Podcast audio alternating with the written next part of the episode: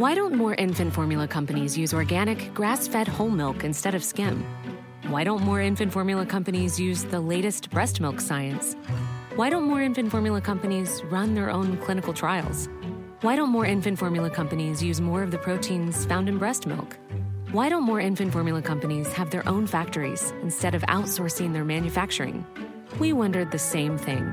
So we made ByHeart, a better formula for formula. Learn more at byheart.com. سلام من مرسن هستم و این هشتمین اپیزود پادکست آنه پادکستان پادکستی که توی هر قسمتش داستان واقعی آدم ها رو تعریف می‌کنیم و سعی می‌کنیم خودمون رو جاشون بذاریم Mr. Sandman, bring me a dream. Make him the cutest that I've ever seen. Bum, bum, bum, bum. Give him two lips like roses and clover. Bum bum bum bum, Then tell him that his lonesome nights are over. Sandman, I'm so alone. Bum, bum, bum, bum. Don't have nobody to call my own. Bum, bum, bum, bum. Please turn on your magic beam. Mr. Sandman, bring me a dream.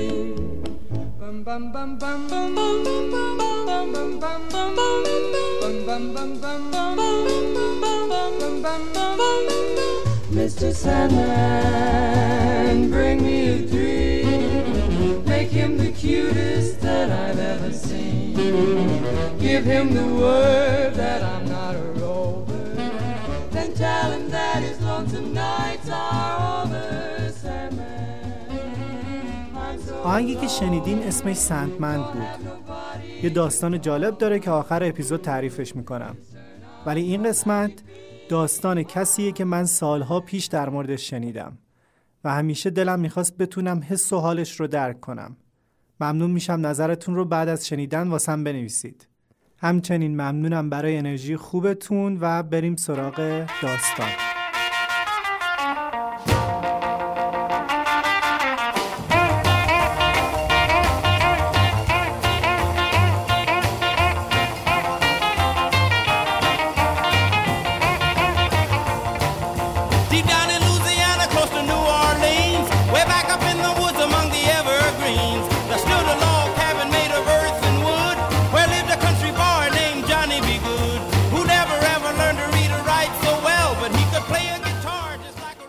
می‌خوام در مورد زندگیم باهاتون صحبت کنم. اسم من روزا پارکسه. من سال 1913 توی آمریکا به دنیا اومدم.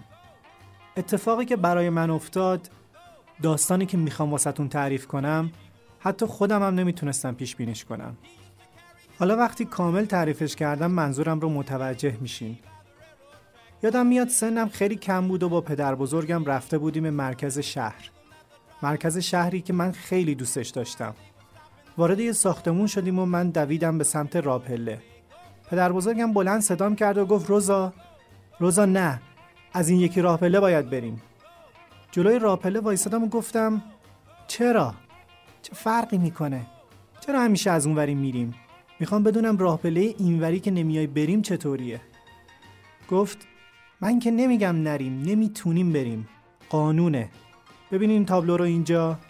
هر موقع خوندن و نوشتن یاد گرفتی فرقش رو متوجه میشی.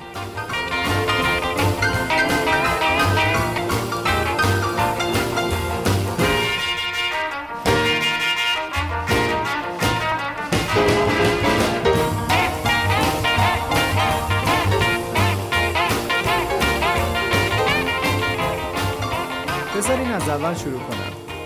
من توی مزرعه توی شهر مونتگومری ایالت آلاباما بزرگ شدم.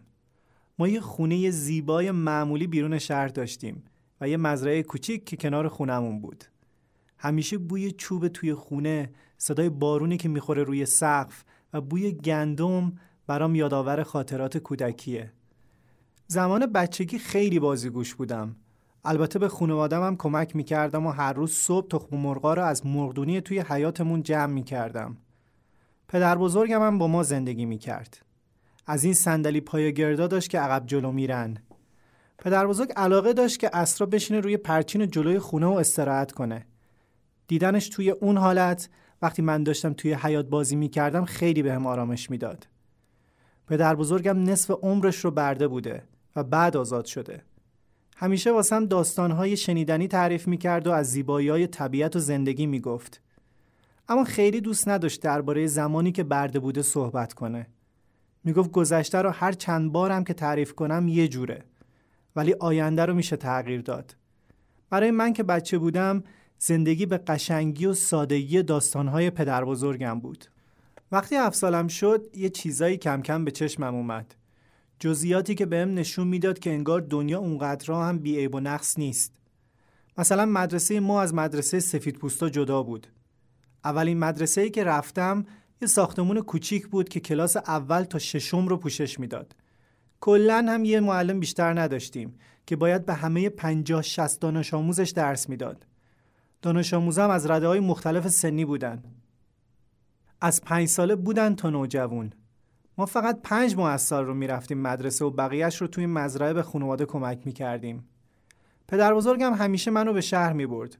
اون قضیه راپله هم همون موقع اونجا اتفاق افتاد. کم کم متوجه شدم سیاه پوستا و سفید پوستا تقریبا توی همه چیز از همدیگه جدا میشن. توی ساختمونا سفید پوستا و سیاه پوستا یا اونطوری که تابلوها نشون می‌داد colored people یا همون رنگین پوستا راه جدا داشتن. توی اتاقای انتظارم صندلیامون جدا بود. حتی وقتی صندلی های بخش سیاه پوستا پر بود بازم اجازه نداشتیم بریم روی صندلی های سفید پوستا بشینیم. توی ایستگاه اتوبوس سیاه پوستا باید توی صف وای میسادن در حالی که سفید پوستا روی نیمکت می نشستن. برای من واقعا گیج کننده و عجیب بود. متوجه نمی شدم که رنگ پوست چه فرقی ایجاد می‌کنه. البته برای من عجیب بود. بقیه انگار قبول کرده بودن که همه چیز باید همین جوری باشه. ما باید از دستشویی جدا، آبخوری جدا و حتی کلیسه های جدا استفاده می کردیم. یادم یه بار با دوستام رفته بودیم پارک نزدیک خونمون بازی کنیم. تشنمون شده بود.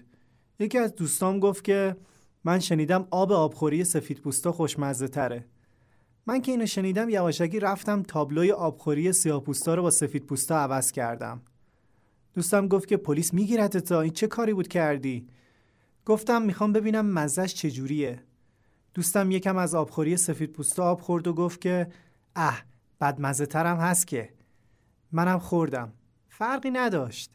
داشتیم حرف می‌زدیم که یه آقای سفید پوست با سگش نزدیک شد. از آبخوری با تابلوی سفید پوستا آب خورد.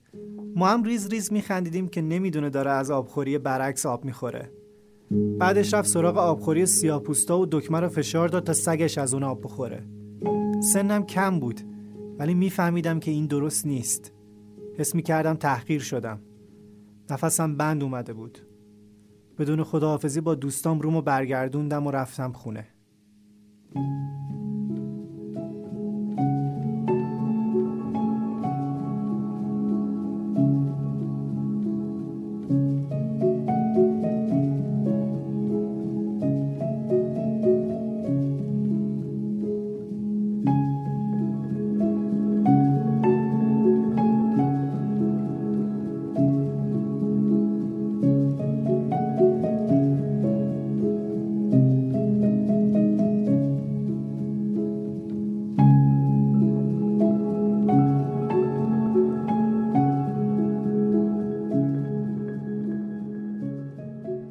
من کم کم بزرگ شدم و بازم مثل بچگی ها متوجه نمی شدم که این همه بیعدالتی چه دلیلی داره. ولی دولت قوانین رو نوشته بود و به نظر می رسید کاری از ما بر نمیاد. منم مثل بقیه باش کنار می اومدم و دنبال دردسر نمی گشتم. از دستشویی سیاپوستا استفاده می کردم، از آبخوری سیاپوستا آب می خوردم و به کلیسای سیاپوستا می رفتم. یه چیزی بگم. خیلی جالبه که معمولا نقاط عطف زندگیم توی بارون اتفاق افتاده. بارونی که اولش مهمون ناخونده بوده و بدیوم به نظر می رسیده ولی در نهایت وقتی به عقب نگاه کردم قشنگترین اتفاقای زندگیم رو رقم زده.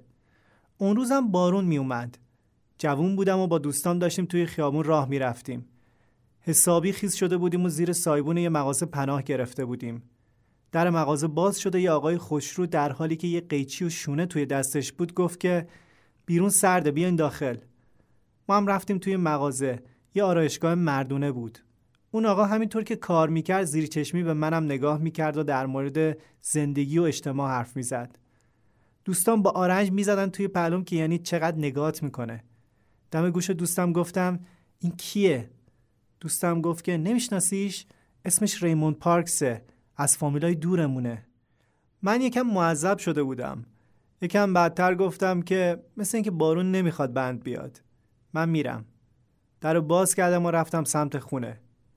بعدا فهمیدم ریموند درباره من از دوستم سوال پرسیده. دیگه کارش این شده بود که با ماشینش و یه دسته گل پا می‌شد میومد دم خونه ما. من دوست نداشتم ببینمش. مادر بزرگم هر بار دسته گل رو ازش می‌گرفت و میآورد داخل خونه و می‌گفت که روزا چرا نمیبینیش؟ و من ساکت میموندم. خیلی زود فهمیدم که قرار نیست بیخیال بشه. یه روز بازم با دستگل اومده بود که مادر بزرگم رفت در رو باز کنه. من داشتم ظرف می شستم. در بسته شد. بلند گفتم که پیچوندیش مادر بزرگ؟ یه نفر پشت سرم گفت مادر بزرگ گفت بد نیست این دفعه خودم دستگل رو بهت بدم. سلام. من ریموندم. پام سست شده بود خجالت میکشیدم رومو برگردونم. بالاخره خودم رو جمع کردم و برگشتم گفتم سلام خوش اومدی Everybody loves somebody sometime. Everybody falls in love somehow. Something in your kiss just told me my sometime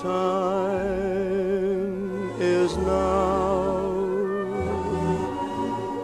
Everybody loves somebody sometime. Everybody falls in love somehow. Something in your kiss just told me my sometime is now. Everybody finds somebody someplace. There's no telling where love may appear. Something in my heart keeps saying my someplace is here. If I had it in my power, I'd arrange for every girl to have your charm. جالبه که خیلی زودم با هم جور شدیم و ازم خواستگاری کرد. مدام می‌رفتیم برای ماهیگیری دریاچه نزدیک خونمون. روزای قشنگی بود. پدر بزرگ ماهیگیر خوبی بود و به منم یاد داده بود. یه بار که داشتیم از دریاچه برمیگشتیم یه ماشین پلیس به ماشین ریمون نزدیک شد و آژیر زد و گفت بزن کنار. دل توی دلمون نبود. ماشینشون رو پشت سر ماشین ما نگه داشتن. دو تا پلیس اومدن پایین و دو طرف ماشین ما وایستادن. یکیشون رو کرد به ریموند و گفت خب خب این ماشین رو از کجا دزدیدی؟ ریموند گفت مال خودم آقا. پلیس گفت که چطوری یه کاکاسیا تونسته همچین ماشینی بخره؟ مواد میفروشی؟ ریموند خم شد سمت داشبورد که مدارک رو در بیاره که پلیسو گفت حرکت اضافی بکنی حسابتو می‌رسم. ریموند گفت می‌خوام مدارک رو بدم. همون موقع بیسیمشون از توی ماشین صدا داد و باید جواب می‌دادن. پلیس رو کرد به ما و گفت این دفعه رو قصر در رفتین. رفتن سوار ماشینشون شدن و حرکت کردن. ما چند دقیقه بی حرکت همونجا وایستادیم. قلبم توی دهنم بود. رو کردم به ریموند و گفتم بهترین کار رو کردی ریموند. ریموند گفت من فقط کاری نکردم. بهش گفتم بعضی موقع این بهترین کاره. گفت بعضی موقع هم نیست.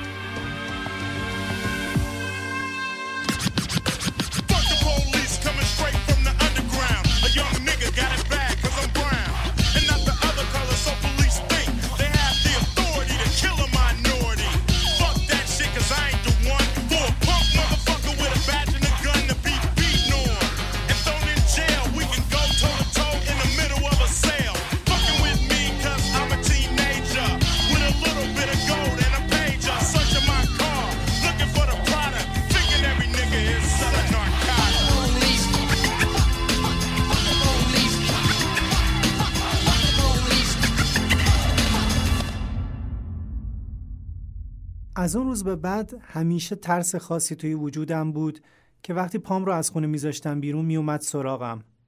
ریمون ماشینش رو فروخت تا خرج ازدواجمون رو بده و خیلی زود ازدواج کردیم. من یه کار توی یه لباس فروشی بزرگ پیدا کرده بودم. مشتری های اختصاصی داشتم و بعضیاشون اگه من نبودم خرید نمی‌کردن. هر روز با اتوبوس می‌رفتم سر کار. مثل همه سوار اتوبوس می شدم و می‌رفتم روی سندلی های عقب می نشستم. قسمت جلویی اتوبوس مال سفید پوستا بود. اگر قسمت سفید پوستا پر بود و یه سفید پوست سوار می شد، باید صندلی رو خالی می کردیم تا اون بشینه. حتی اگه اون کسی که صندلی رو خالی می کرد مجبور می شد تمام راه رو سر پا وایسه. منم وقتی یه سفید پوست بالای سرم وای میستاد با ناراحتی بلند می شدم و جام رو بهش می دادم تا زودتر به کار و زندگیم برسم و مشکلی پیش نیاد. به واسطه دوستی که توی NAACP داشتم گاهی می‌رفتم به عنوان منشی توی دفترشون کار می‌کردم. NAACP تشکلی برای حمایت از حقوق رنگین پوستان بود. منم خوشحال بودم که گاهی به افرادی که بهشون ظلم شده کمک می‌کردیم. اونجا چند تا وکیل سفید پوست و سیاه پوست داشتیم که مشاوره می‌دادن. یکی از بدترین وظایفی که اونجا به عنوان منشی داشتم نصب یه پرچم مشکی جلوی در دفتر بود که روش نوشته شده بود امروز یک نفر رو لینچ کردن. هر موقع کسی رو لینچ می‌کردن اون پرچم باید نصب می‌شد. حالا لینچ چیه؟ وقتی یه عده به صورت خودسرانه به صورت فراقانونی با سر و صدای زیاد و در ملأ عام یه سیاپوست رو سچکش، شکنجه و در آخر از روی درخت اعدام می‌کردن و گاهی آتیش می‌زدن به اصطلاح می‌گفتن لینچ شده. اتهام فرد و اثباتش زیاد مهم نبود. فقط کافی بود در زمان غلط در مکان غلط باشی تا لینچ بشی. معمولا بعدش هم عکس می‌گرفتن و حتی به صورت کارت پستال برای همدیگه میفرستادن. فرستادن این کارت پستالا اونقدر باب شده بود که رئیس پست مرکزی مجبور شد ارسالش رو ممنوع کنه. اون پرچم گاهی برای من سنگین ترین جسم دنیا راه اتاقم تا دم در دفتر طولانی ترین مسیر دنیا و نصبش سختترین کار دنیا می‌شد. یه روز که اتفاقا اون پرچم رو هم نصب کرده بودم حال خیلی خوبی نداشتم و داشتم می‌رفتم خونه. اون شبم بارون میومد. هوا گرفته بود. نشستم توی ایستگاه اتوبوس. انقدر ناراحت بودم که انگار اون ایستگاه اتوبوس جزی از دنیا نبود. اتوبوس رسید. توی حال خودم نبودم. حواسم نبود از در جلو سوار شدم. رنگین پوستا باید از در عقب سوار می شدن. سرم رو انداختم پایین و رفتم نشستم روی سندلی های عقب. راننده پا شد اومد بالای سرم و گفت چی کار می‌کنی؟ گفتم میرم خونه. گفت نه منظورم اینه که چرا از در جلو سوار شدی؟ گفتم چه فرقی می‌کنه؟ گفت فرقشو من میگم. یا پاشو برو پایین از در عقب سوار شو یا تا خونه پیاده برو. من به اطرافم نگاه کردم. احساس تنهایی می کردم. گفتم پیاده میرم. گفت بفرما. چترم و برداشتم و رفتم از در جلو برم پایین. لحظه پیاده شدنم راننده در و زد و چترم گیر کرد. من موندم زیر بارون. صد متر جلوتر در باز کرد و چترم رو پرت کرد بیرون. چترم پاره شده بود. هشت کیلومتر زیر بارون پیاده برگشتم خونه. خیس شده بودم. وقتی ریمون ماجرا رو فهمید گفت تا بوده همین بوده. گفتم چون قبل از این بوده پس یعنی درسته؟ گفت که دارم میگم همیشه همینطور بوده خودتو ناراحت نکن. گفتم که تا اونجایی که من می‌دونم رنگ سکه‌ای که من میدم برای استفاده از اتوبوس با رنگ سکه‌ای که سفید پوستا استفاده می‌کنن یکیه. هیچ وقت. هیچ وقت چهره اون راننده رو فراموش نمی‌کنم.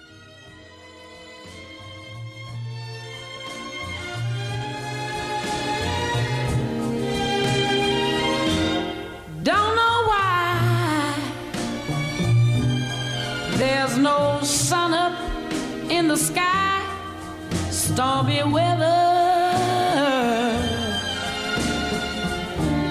Since my man and I ain't together, keeps raining all of the time. Oh yeah, life is bare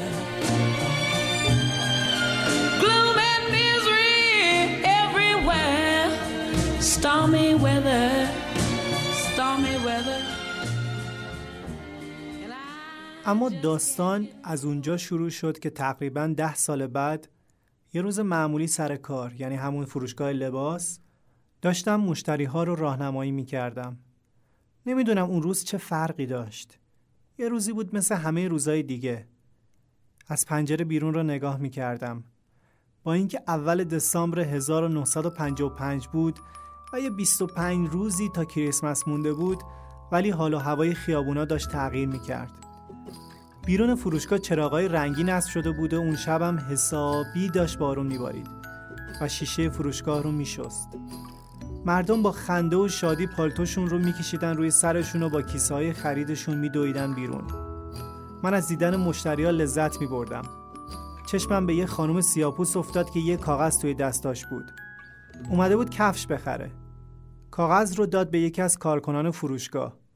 اون کاغذ رو که دیدم یاد یکی از روزای ابتدایی مدرسه افتادم که یکی از دوستام با خودش یه کاغذ آورده بود که روش دوتا پا کشیده شده بود. ازش پرسیدم این چیه؟ گفت مگه تا حالا خودت کفش نخریدی؟ منم کمی منمن کردم و گفتم نه. چه ربطی داره؟ اگه خودت میری پس چرا پاهات رو کشیدی روی کاغذ؟ گفت به خاطر اینکه ما رنگین پوست هستیم توی مغازه نمی‌تونیم لباسا رو امتحان کنیم. صاحب مغازه کفش رو می‌ذاره روی جای پای روی کاغذ و اگه سایزش درست باشه میخریمش. تا توی این فکرها بودم کارمند با کفش برگشت و به اون خانم گفت که این سایزتونه و اون خانومم با خوشحالی پول رو پرداخت کرد و رفت. نمی‌دونم چرا من عادت نمی کردم به چیزی که سالها باهاش بزرگ شده بودم. کمی بعد ساعت کاریم تموم شد. حسابی خسته بودم. پالتومو برداشتم و قدم زنون حرکت کردم به سمت ایستگاه اتوبوس. ویترین مغازه ها رو نگاه می کردم و داشتم فکر می کردم که چه هدیه ای برای کریسمس ریموند بخرم. همزمان داشتم به این فکر می کردم که برسم خونه کفشامو در بیارم و پاهام رو ماساژ بدم. رسیدم به ایستگاه اتوبوس و چند دقیقه منتظر موندم تا اتوبوس رسید. وقتی سوار اتوبوس شدم نمی‌دونستم قرار کاری رو بکنم که اون روز کردم. از پله ها اومدم بالا. سرم رو چرخوندم به جلوی اتوبوس و همون لحظه راننده رو شناختم. همونی بود که سالها قبل من رو از اتوبوس پیاده کرده بود. یه لحظه مکس کردم. واقعا دلم نمی‌خواست با اون اتوبوس برم. ولی دیگه سوار شده بودم. اتوبوس پر از مسافر بود. روی صندلی جلوی ردیف سیاپوستا نشستم. می‌شد یه ردیف قبل از ردیف سفید پوستا از پنجره خیابونا رو نگاه می‌کردم. اتوبوس توی خیابونای رنگ رنگی و خیس جلو می‌رفت. تا اینکه توی ایستگاه سوم ایستاد. جلوی سالن سینمای امپایر. به تابلوی سردر سینما نگاه کردم. تازه فیلم A Man Alone یا یک مرد به تنهایی اکران شده بود. با خودم گفتم خیلی وقت سینما نیومدم. باید بیایم با ریموند ببینیمش. توی این فکر بودم که سرم رو چرخوندم و دیدم بخش سفید پوستا پر شده. همون لحظه یه خانم سفید پوستم از در جلو سوار شد. به پشت سرم نگاه کردم دیدم بخش سیاه پوستا هم پره. اون خانم پول بلیط رو پرداخت کرد و کمی مکس کرد. اونم به طرف ردیف سفید پوستا نگاه کرد. آروم آروم حرکت کرد به سمت عقب اتوبوس. ده ردیف رو رد کرد و اومد بالای سر من وایساد و زل زد به من. من به روی خودم نیوردم و از جام تکون نخوردم. حس می کردم که مثل درختی که ریشه داره به صندلی اون اتوبوس وصل شدم. یه جورایی همون لحظه تصمیمم رو گرفته بودم. راننده که منتظر بود اون خانم بشینه تا حرکت کنه توی آینه اتوبوس نگاه کرد و بلند گفت ردیف جلو رو خالی کنید تا خانم بشینه. سه نفری که توی ردیف من نشسته بودن با حالت استیصال و با ناراحتی بلند شدن و رفتن آخر اتوبوس وایسادن من یه نفس عمیق کشیدم و تکون نخوردم. راننده دوباره بلند داد زد. گفتم ردیف جلو رو خالی کنید. من کیفم رو محکم بغل کردم. پاهم رو جمع کردم و سرم رو چرخوندم سمت پنجره تا بدون قرار نیست بلند بشم. وقتی دید من بلند نمیشم ترمز دستی رو کشید. کلاهش رو صاف کرد و راه افتاد سمت عقب اتوبوس. هر قدمی که بر می داشت من بیشتر یاد اون شب می افتادم که من رو پیاده کرده بود و اینکه اون همه راه رو تا خونه پیاده رفته بودم. رسید بالای سر من. خودش بود. همون آدم. همون آدم ده سال پیش. گفت که کری چرا بلند نمیشی؟ گفتم دلیل نمی‌بینم که بلند شم. صورتش سرخ شده بود. گفت اگه بلند نشی تا خانم بشینه پلیس خبر می‌کنم تا دستگیرت کنن. اون بلند حرف می‌زد ولی من آروم بودم. اون لحظه چهره امت تیل جلوی چشمام بود. امت لویس تیل. چند ماه قبل لینچش کرده بودن. پرچم مشکی که برای لینچ شدن امت 15 ساله نصب کردم سخت ترین کاری بود که تا اون لحظه انجام داده بودم. وقتی خبر دادن که چه اتفاقی برای امت افتاده انقدر باورش برام سخت بود که همش کارها رو عقب مینداختم تا کسی پیدا بشه و ماجرا رو تکذیب کنه که مجبور نشم پرچم مشکی رو نصب کنم. کسی پیدا بشه و بگه زنده است یا خبر شایع است. اما واقعی بود. امت یه پسر سیاهپوست واقعی توی میسیسیپی بود که متهمش کردن به یه خانم 21 ساله سفید پوست توی یه مغازه متلک گفته. اقوام اون خانوم هم چند روز بعد دزدیدنش شکنجش دادن کشتنش و جسدش رو انداختن توی رودخونه. حتی بعدا هم نتونستن ثابت کنن که امت واقعا متلک گفته بوده. دلم میپیچید برای همه دردی که اون پسر کشیده. برای منی که باید پرچم مشکی مرگش رو نصب می‌کردم. برای پدر و مادرش. برای بچه هایی که می‌خواستم در آینده به دنیا بیارم و توی این جامعه هر روز و هر روز باید نگرانشون میبودم. برای همه سیاه پوستا دوباره سرم رو وردم بالا و رو به راننده که من رو تهدید کرده بود که به پلیس خبر میده گفتم این کارو بکن. زیر لب غر زد و گفت باشه الان نشونت میدم. پاهاش رو روی زمین میکوبید و می‌رفت به سمت فرمون. در اتوبوس رو زد و رفت پایین. از خیابون رد شد و رفت سمت کیوسکی که اون طرف خیابون کنار سینما بود. گوشی رو برداشت و شروع کرد به تلفن کردن. توی اتوبوس صدای پچپچ می اومد. سیاپوستایی که پشت سرم نشسته بودن نیمخیز شده بودن تا ببینن این کیه که از جاش بلند نشده. سفید پوستای جلوی من هم مرتب سرشون رو بر می گردوندند و با تأسف سر تکون می‌دادن که وقتشون تلف شده. این کیه که به قانون احترام نمی‌ذاره؟ من هیچ وقت هیچ کار بدی نمی کردم هیچ قانونی رو نمیشکستم و یه شهروند خوب بودم. ولی اون لحظه تصمیمم رو گرفته بودم. هنوز از پنجره بیرون رو نگاه می کردم به قطره هایی که به شیشه می خوردن و پایین می اومدن. نگاه کردم به صورت اون مرد راننده. همینطور به همه سفید پوستایی که جلوی من نشسته بودن. یاد پدر بزرگم افتادم یه بار که از شهر برمیگشتیم و پدر بزرگم مجبور شده بود سر پا وایسه وقتی پیاده شدیم بهش گفتم با بزرگ من از سفید پوستا متنفرم.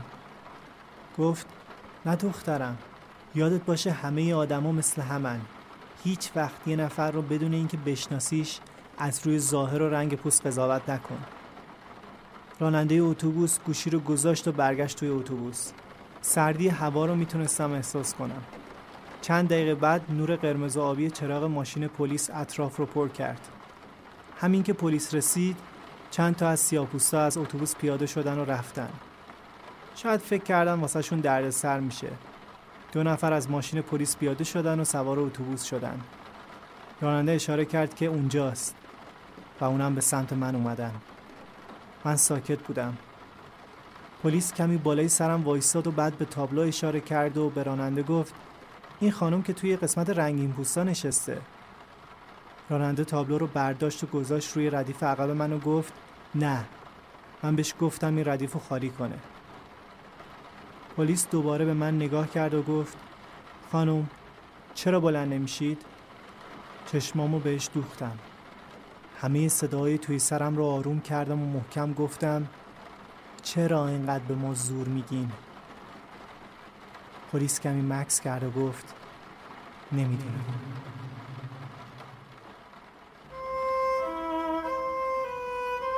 نمی‌دونم.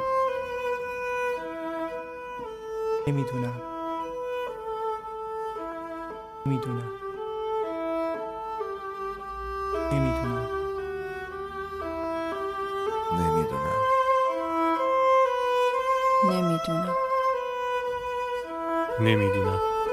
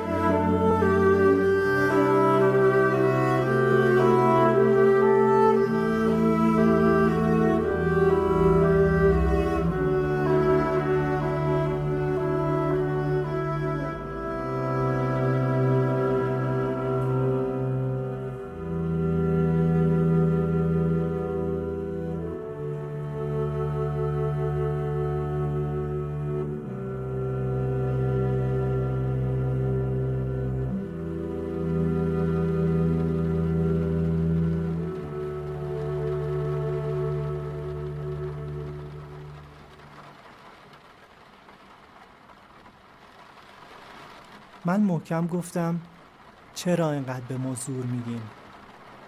پلیس کمی مکس کرد و گفت نمی‌دونم ولی قانون قانونه. و ادامه داد باید بازداشتتون کنم. بعدش دست کرد و کیف منو برداشت. پلیس همراهش هم خریدام و برداشت و به در اشاره کرد. بلند شدم و ردیف ردیف از کنار آدم ها رد شدم.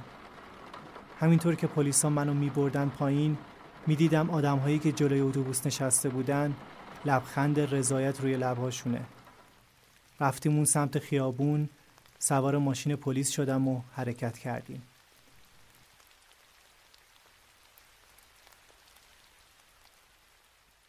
خیلیا بعدش گفتن که من از سر جام بلند نشدم به خاطر اینکه خیلی خسته بودم.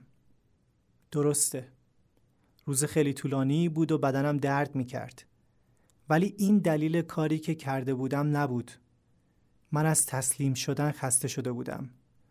خسته شده بودم از اینکه به خاطر رنگ پوستم مثل یه شهروند درجه دو با هم رفتار بشه.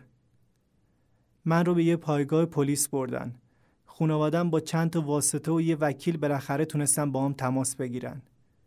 همون شب آزاد شدم و قرار شد دوشنبه هفته بعد دادگاهم برگزار بشه. وقتی برگشتم خونه و از ماشین پیاده شدم انقدر خسته بودم که رفتم توی اتاق خواب و دراز کشیدم و به تمامی اتفاقای اون شب فکر کردم. کاری که من کردم کار کوچیکی بود. فقط می‌خواستم برای یه بارم که شده جایی که نشستم بشینم. مجبور نشم جام رو به کس دیگه ای بدم. اونم فقط به خاطر اینکه رنگ پوستش با من فرق می‌کنه. کاری که اون شب کردم کوچیک بود ولی اتفاقی که بعدش افتاد خیلی بزرگ بود. من زود خوابم برد. چیزی که اون شب نمی‌دونستم این بود که بدون اینکه خودم بفهمم یک جنبش رو شروع کرده بودم. از همون بعد از ظهر خبر کاری که کرده بودم داشت پخش می‌شد. همه به هم زنگ می‌زدن و می‌گفتن می‌دونی امروز چی شده؟ و خبر مثل نور دست به دست می‌شد.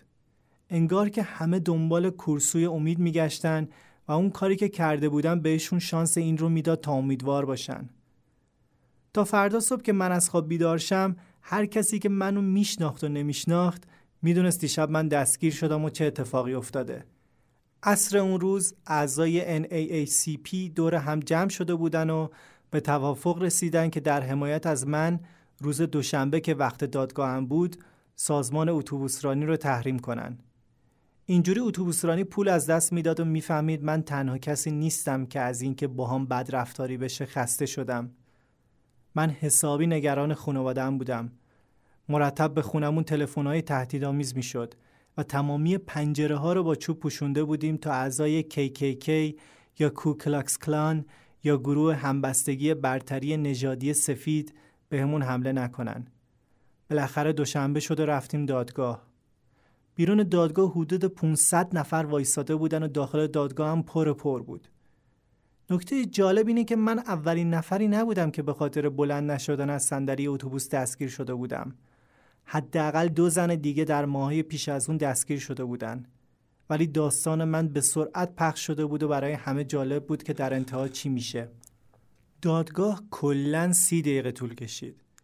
چند نفر به دروغ توی دادگاه شهادت دادن که اون شب قسمت سیاه‌پوستا تقریبا خالی بوده و من به ام صندلیم رو عوض نکردم. دادگاه من رو به پرداخت 10 دلار جریمه و 4 دلار هزینه دادرسی محکوم کرد. جمعاً 14 دلار. که البته اون موقع پول زیادی بود. ولی مهم نبود. حالا دلیلش رو واسهتون میگم. فردای روز دادگاه سهشنبه وقتی از خواب بیدار شدم احساس سبکی می کردم. بلند شدم و رفتم توی آشپزخونه تا صبحانه آماده کنم و برم سر کار. از پنجره بیرون رو نگاه کردم و صحنه عجیبی رو دیدم. پرده رو زدم کنار و دیدم آدم های زیادی دارن پیاده روی می‌کنن تا برن سر مزرعهشون یا سر کارشون. بینشون سفید پوستم بود. عجیب بود. با اینکه تحریم فقط دیروز بود اما انگار همه تصمیم گرفته بودن که ادامش بدن. تون آماده شدم و با همسایه هماهنگ کردم تا وقتی داره میره به شهر من رو هم تا یه جایی برسونه.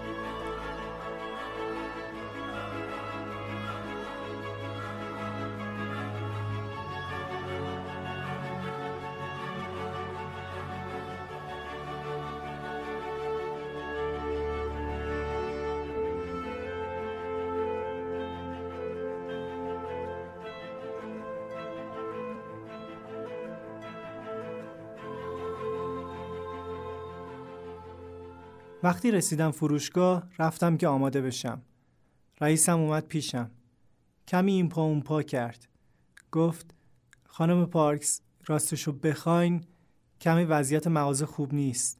فروش خوب نیست. بهش گفتم که فروش خوب نیست؟ نزدیک کریسمس؟ گفت آره دیگه مجبورم کارکنان رو کمتر کنم و ازت بخوام که دیگه نیای.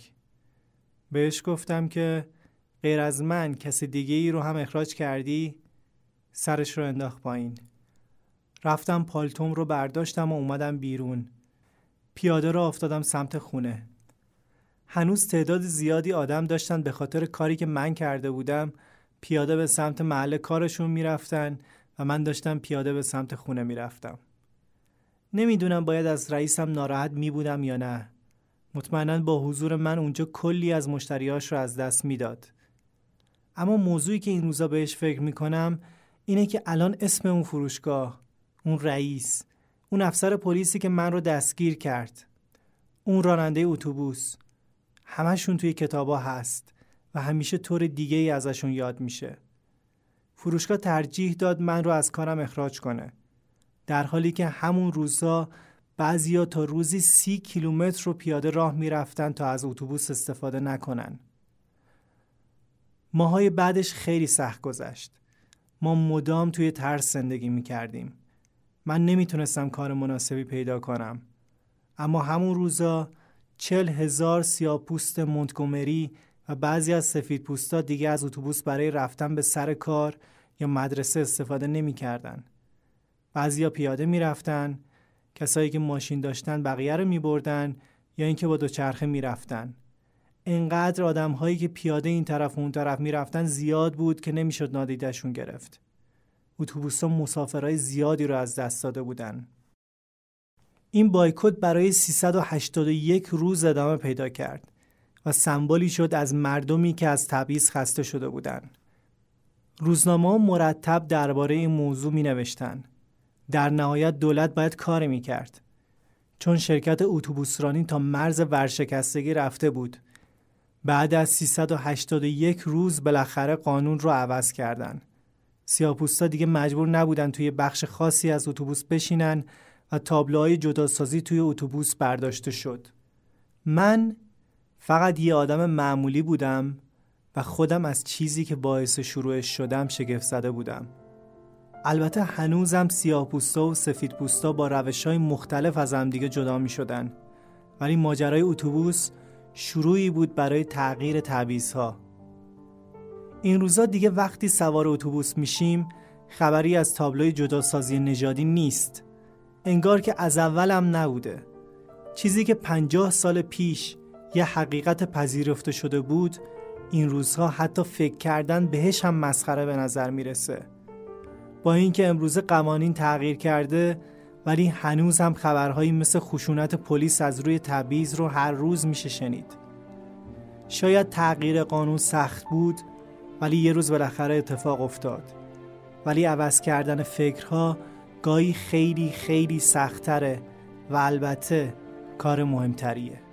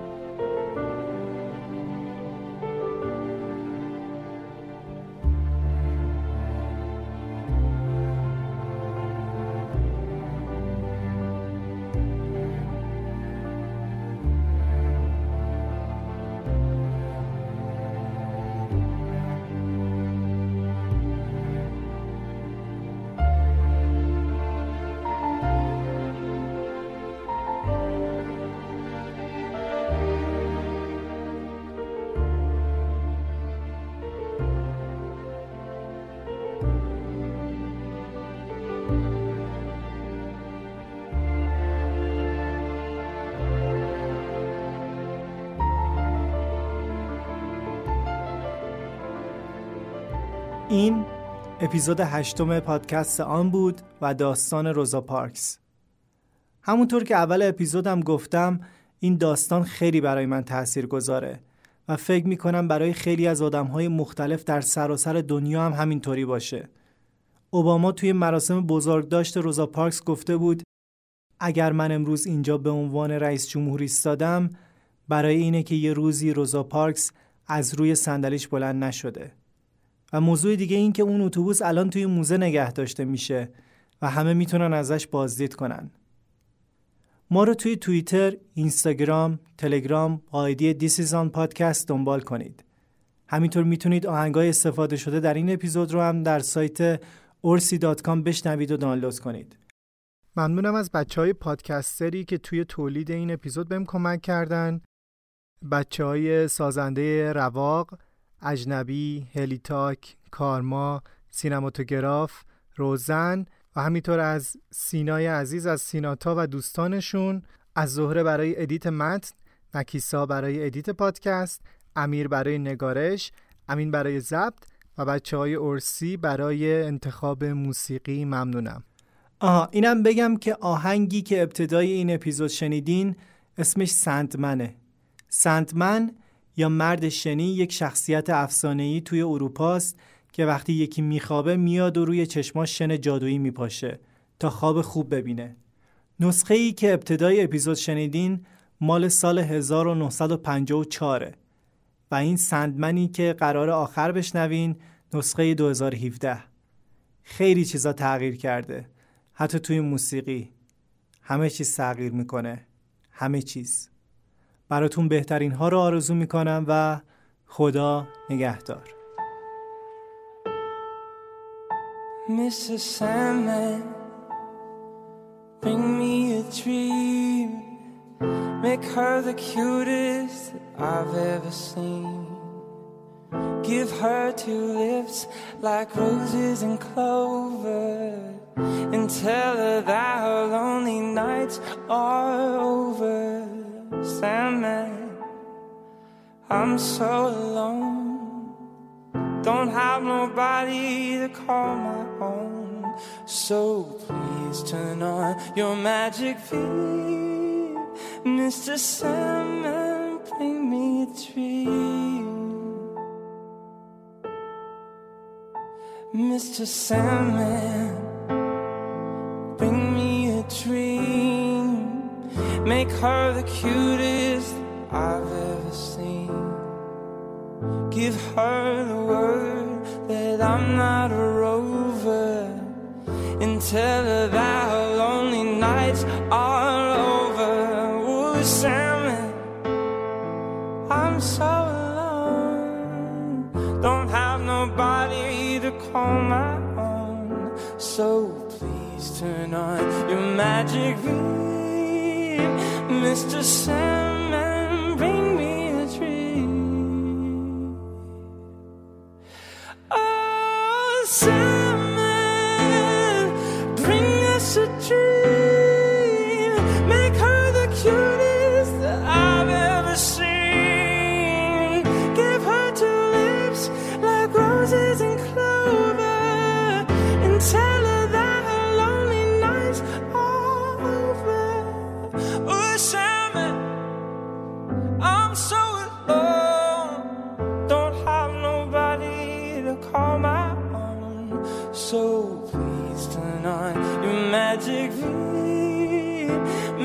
side.